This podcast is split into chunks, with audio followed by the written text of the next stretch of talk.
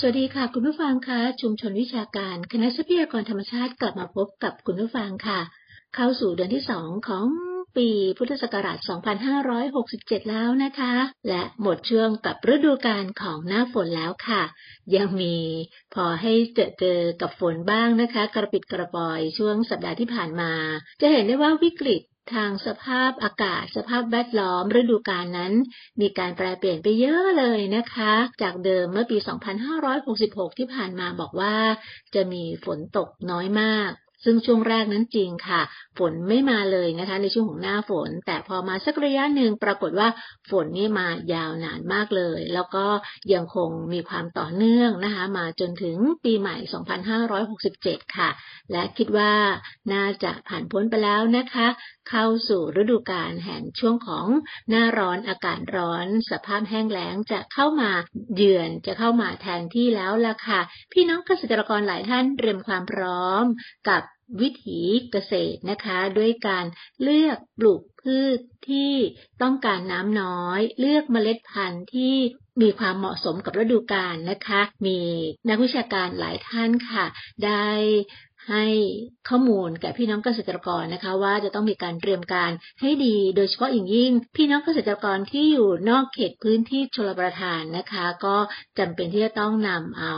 น้ำที่เราทำการกักเก็บไว้ในช่วงฤดูฝนนั้นต้องมาใช้อย่างแน่นอนค่ะ ในการวางแผนในการปลูกพืชของปี 2567 นี้นะคะ การกัก เก็บน้ำที่ผ่านมาจำเป็นต้องนำมาใช้ในสภาวะนี้อย่างแน่นอน คิดว่าพี่น้องเกษตรกรหลาย ๆ ท่านนั้นนะคะ ทุกภาคส่วนค่ะก็จะต้องมีการเตรียมการไว้แล้วใช่ไหมคะ คือการจัดหาแหล่งน้ำหรือถ้าหากว่ายังคงพอมีฝนตกอยู่บ้างก็ต้องรีบเก็บน้ำให้ได้มากที่สุดละค่ะ เพราะว่ามีผู้เชี่ยวชาญด้านการเปลี่ยนแปลงทางสภาพภูมิอากาศนะคะ ได้ให้ข้อมูลว่าช่วงครึ่งปีแรกนะคะ ตั้งแต่มกราคมถึงมิถุนายนเนี่ยนะคะ อากาศบ้านเราจะร้อนมากขึ้นเรื่อยๆ ชาวเกษตรทั้งหลายไม่ว่าจะเป็นพืชปศุสัตว์ ประมง จะต้องเจอเจอกับภาวะแล้งในหลายพื้นที่อย่างแน่นอน จะมีฝนลดน้อยลงกว่าค่าเฉลี่ยปกติ การใช้น้ำอย่างมีประสิทธิภาพนั้นนะคะ นอกจากเก็บให้ได้ดีแล้วนะคะ ก็จะต้องใช้น้ำอย่างคุ้มค่าด้วย โดยเฉพาะการปลูกข้าวนะคะ อาจจะต้องมีเทคนิคในการปลูกแบบเปียกสลับแห้ง ซึ่งการปลูกแบบนี้เนี่ยนะคะ นอกจากที่จะใช้น้ำน้อยแล้ว ก็ยังเป็นการลดโลกร้อนได้อีกด้วยค่ะ ขออนุญาตเรียนแจ้งคร่าว ๆนะคะว่า การปลูกข้าว เทคนิคเปียกสลับแห้งนั้นนะคะ จะมีประโยชน์ทั้งพี่น้องชาวนาเอง แล้วก็จะมีประโยชน์ต่อทางด้านสังคมด้วย ก็คือจะช่วยลดต้นทุนนะคะ ลดค่าสูบน้ำการใช้เมล็ดพันธุ์ก็จะลดลง ลดค่ายากำจัดศัตรูพืชค่ะ เพราะจากการที่วิธีนี้นะคะ ก็จะทำให้ต้นข้าวไม่อวบน้ำความชื้นในแปลงต่ำนะคะ ก็จะประหยัดค่ากำจัดแมลงศัตรูพืชนะคะ ก็จะเป็นการลดค่ายากำจัดแมลงศัตรูพืชค่ะ รวมถึงมีผลทำให้ต้นข้าวนั้นนะคะ มีรากแล้วก็มีลำต้นที่แข็งแรง ผลผลิตต่อไร่สูง ข้าวจากนาเปียกสลับแห้งนั้นนะคะ จะมีลำต้นเตี้ยกว่านาปกติค่ะ หักล้มยากขึ้น ถ้าว่าพี่น้องชาวนานะคะ ได้รู้เรื่องของคาร์บอนเครดิตนะคะ พี่น้องชาวนาก็สามารถที่จะมีรายได้เพิ่มขึ้นจากการขายคาร์บอนเครดิตด้วยค่ะสำหรับผลประโยชน์ทางด้านสังคมนั้นนะคะ ที่มีสูงสุดเลยก็คือในเรื่องของการประหยัดน้ำนั่นเองค่ะ แต่ก็อาจจะมีรายจ่ายเพิ่มขึ้นมานะคะ อีกส่วนหนึ่งก็คือจะต้องมีค่าใช้จ่ายในเรื่องของค่าปรับระดับแปลงนา มีการกำจัดหญ้านะคะ แล้วก็อาจจะมีต้นทุนอื่นๆ เข้ามาเสริมเกี่ยวข้องด้วย กลับมาในเรื่องของการปลูกพืชในช่วงของปี 2567 ค่ะ อีกเรื่องหนึ่งนะคะที่มีความสำคัญไม่น้อยเลยก็คือการคัดเลือกสายพันธุ์ เมล็ดพันธุ์ที่มีความทนต่อความร้อนได้ จะต้องเป็นการปลูกพืชที่ต้องการปริมาณน้ำที่ไม่มากจนเกินไปนะคะ แล้วก็สามารถทนร้อนได้ค่ะ รวมถึงการรักษาความชื้นให้กับดินจะต้องเตรียมการวัสดุมาคลุมดินนะคะ เพื่อเป็นการรักษาความชื้นให้แก่พื้นผิวได้นานๆเนี่ยนะคะ ช่วยได้เลยค่ะ อย่างเช่น การนำฟางใบหญ้าแห้ง เศษหญ้ามาคลุมนะคะ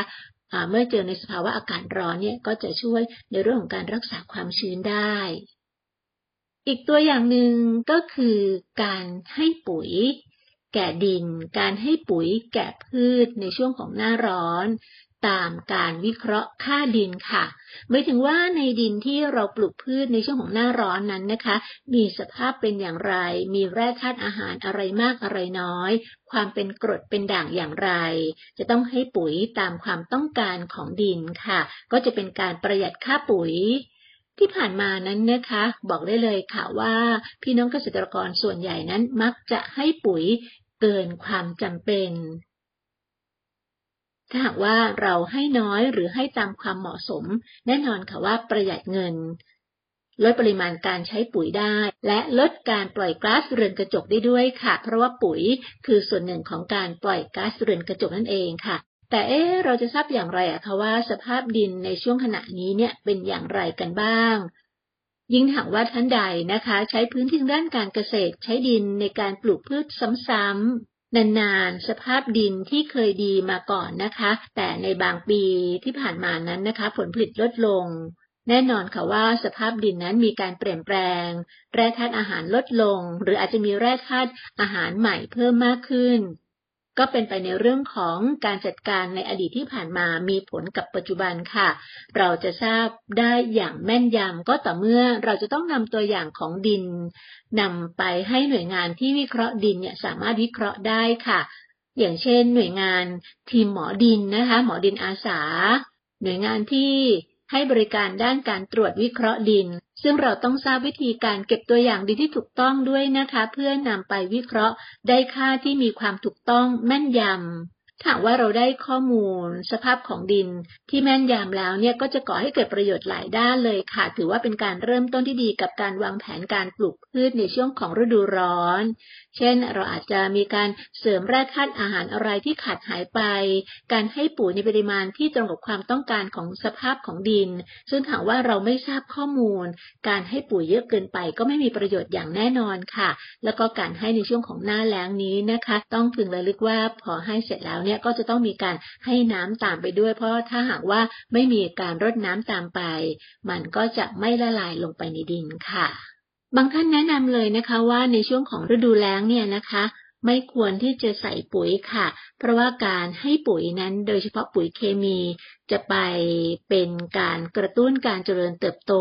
ซึ่งในช่วงของหน้าแล้งมีน้ำน้อยอยู่แล้ว ยิ่งจะทำให้พืชมีน้ำไม่พอใช้มากขึ้น ส่งผลทำให้ต้นเหี่ยวเฉาแล้วก็ตายได้ค่ะ แต่ถ้าว่ามีความจำเป็นที่จะต้องใส่ปุ๋ย แนะนำว่า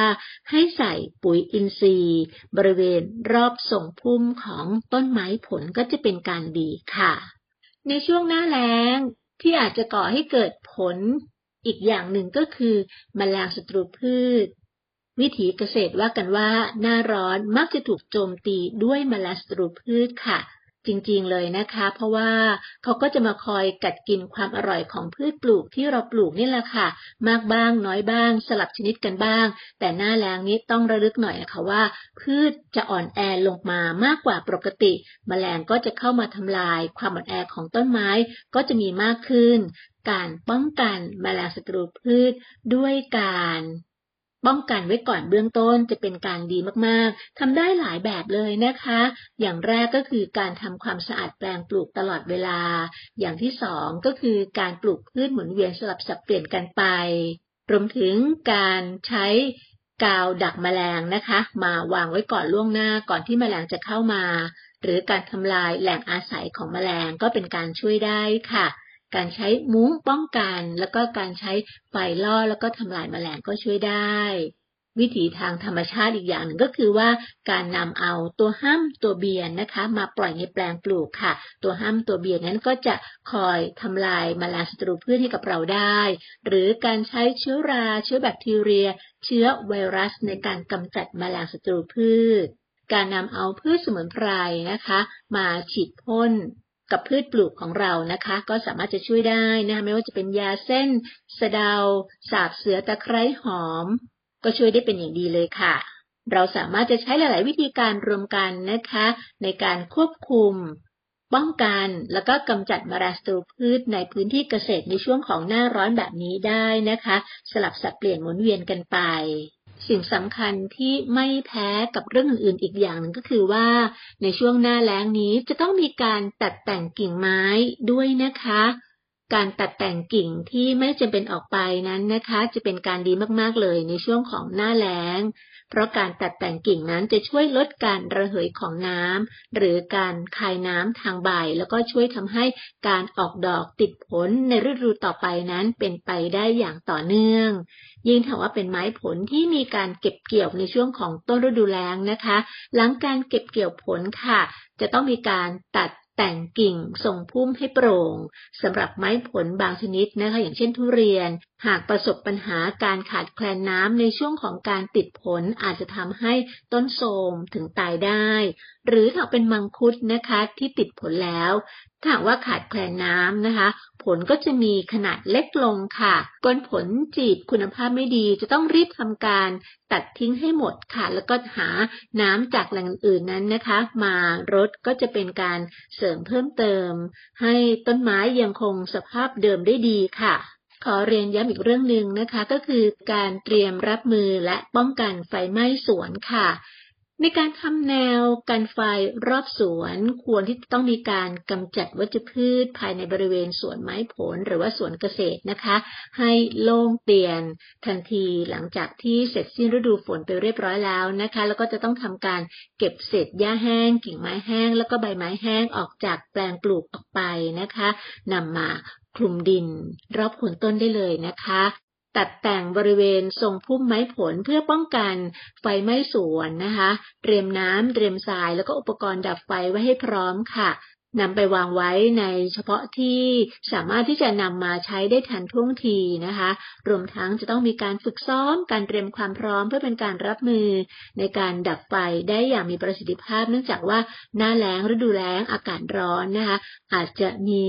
ใบไม้เศษไม้แห้งนั้นนะคะมีโอกาสที่จะเป็นเชื้อเพลิงได้ง่ายค่ะ เป็นเรื่องราวที่นำมาฝากบอกกันค่ะ กับชุมชนวิชาการคณะทรัพยากรธรรมชาติสำหรับวันนี้สวัสดีค่ะ